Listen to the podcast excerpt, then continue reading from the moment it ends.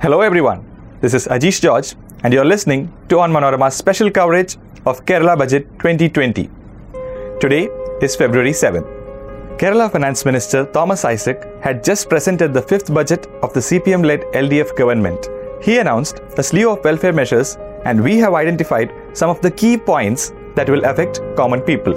First, welfare pension. Thomas Isaac hiked all welfare pension by 100 rupees. Isaac said this will be made possible by excluding ineligible beneficiaries of the welfare schemes.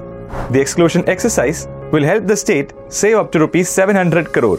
Isaac claimed this enabled the government to hike pension in this time of financial crisis. Next, CFL bulbs are to be banned. Kerala will ban the sale of both compact fluorescent lamp and incandescent bulbs from November 2020.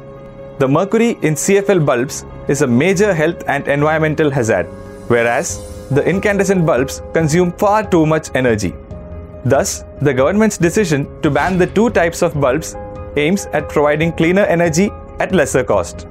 Isaac also said all street lights and bulbs in government offices will be replaced with LED bulbs. The third one in our list is Home for Homeless.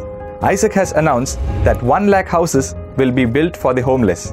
In the third stage of Life Mission, 40,000 houses will be made available to scheduled community and fisher folks. Another 60,000 persons will be given house or flats. Isaac said that the emphasis at this stage is to provide land to those homeless who do not own land. They will be provided with land and house wherever land is available. In other areas, flats will be constructed. The land for this has been found in all the districts. Construction of 10 flat complexes have already begun.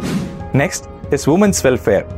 Over rupees 3800 crore have been allocated for women oriented projects, making the allocation of resources for women constitute 18% of the total plan outlay. The Kerala Finance Minister also announced the setting up of 1000 Kudumbashree food courts which will serve meals at rupees 25 each.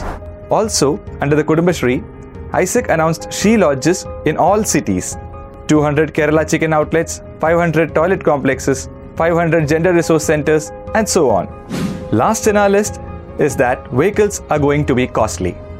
At a time when demand for vehicles is falling, it might look as if Isaac has thrown aside economic logic and made owning a car or a motorbike a costlier affair for the common man. The tax on motorbikes, the common ones not costing above rupees 2 lakh, will be increased by 1%.